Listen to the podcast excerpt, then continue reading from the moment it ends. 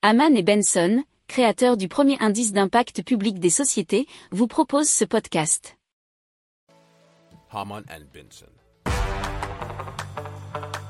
Le journal des stratèges. Allez, on va parler des ménages français qui, bien sûr, se chauffent souvent à l'électricité. Ils vont subir une augmentation moyenne de 20 € sur leur facture mensuelle en 2023. Cependant, la commission de régulation de l'électricité, la CRE, avait proposé une augmentation assez supérieure. Alors, faut savoir que la CRE a pour mission de proposer à l'État les évolutions des tarifs réglementés de vente d'électricité avec un coût de fourniture d'électricité.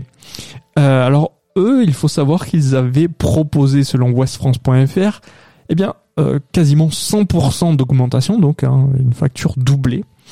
Alors, pourquoi ils ont le droit ? On cite « La loi de finances 2023 autorise le gouvernement à s'opposer aux propositions de la CRE dès lors que celle-ci excède de 15% TTC les tarifs applicables au 31 décembre 2022, indique la CRE.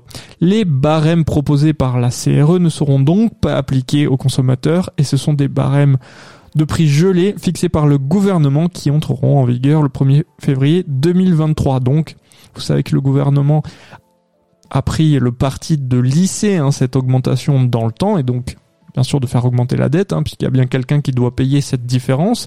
Alors, c'est toujours, bien entendu, ceux qui vont payer des impôts, des taxes ou peu importe.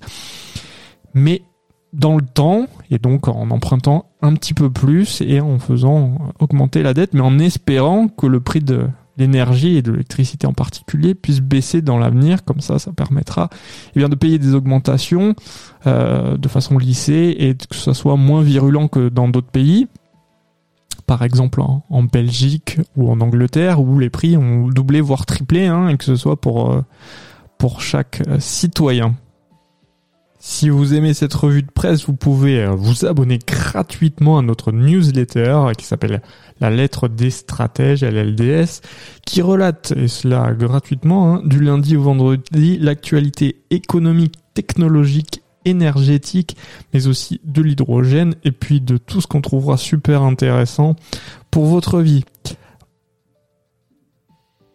Pour approfondir ces sujets, abonnez-vous à la newsletter de Hamon et Benson et écoutez nos autres podcasts que vous retrouverez dans les notes de l'émission ou sur notre site internet.